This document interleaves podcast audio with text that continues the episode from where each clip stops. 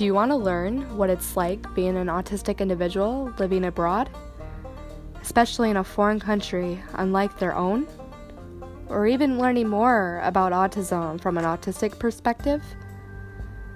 In this podcast, I will tell you my personal journey with some stories about my time living in China, about my studies, and also how China shaped me into who I am today.